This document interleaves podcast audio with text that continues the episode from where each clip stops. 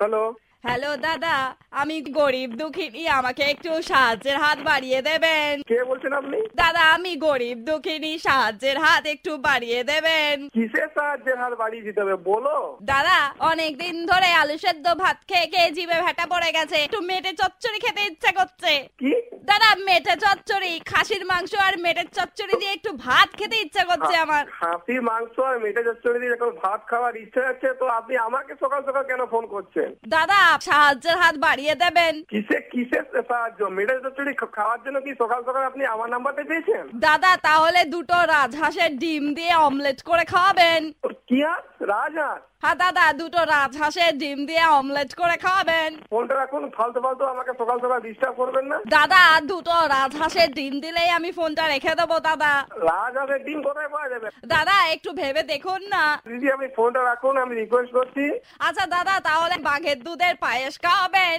কি দাদা বাঘের দুধের পায়েস খাওয়াবেন বা- বাঘের বাঘের দুধের পায়েস আমি কি বনে যে পরে বাঘকে ধরে নিয়ে এসে আপনাকে দুধ নিয়ে এসে কি পায়েস করবো নাকি আপনার জন্য সকাল সকাল শুধু দিমাগ চাচ্ছেন দাদা ও দাদা আমি গরিব দুঃখিনী একটু আরে, সাহায্যের গরিব হাত লোকে, ঠিক আছে আপনার কি সাহায্য চাই সেটা বল আর দাদা তাহলে বাদাম পকোড়া ভেজে খাওয়াবেন তোর বাবা কি আমাকে রান্নার লোক রেখেছিল যে তুই সকাল সকাল ফোন করে আমাকে যত রাজ্যে রান্নার লিস্ট দিচ্ছে দাদা আমি গরিব দুঃখিনী দাদা আচ্ছা সে তো ফোন নেই তো বয়া গরিব ওখানে এবারে সত্যি সত্যি বলছি ফোনটা রাখ না হলে এটা হবে খুব খারাপ ব্যাপার হয়ে আর যাবে দাদা আমি গরিব দুঃখিনী দাদা আরে ধর মা-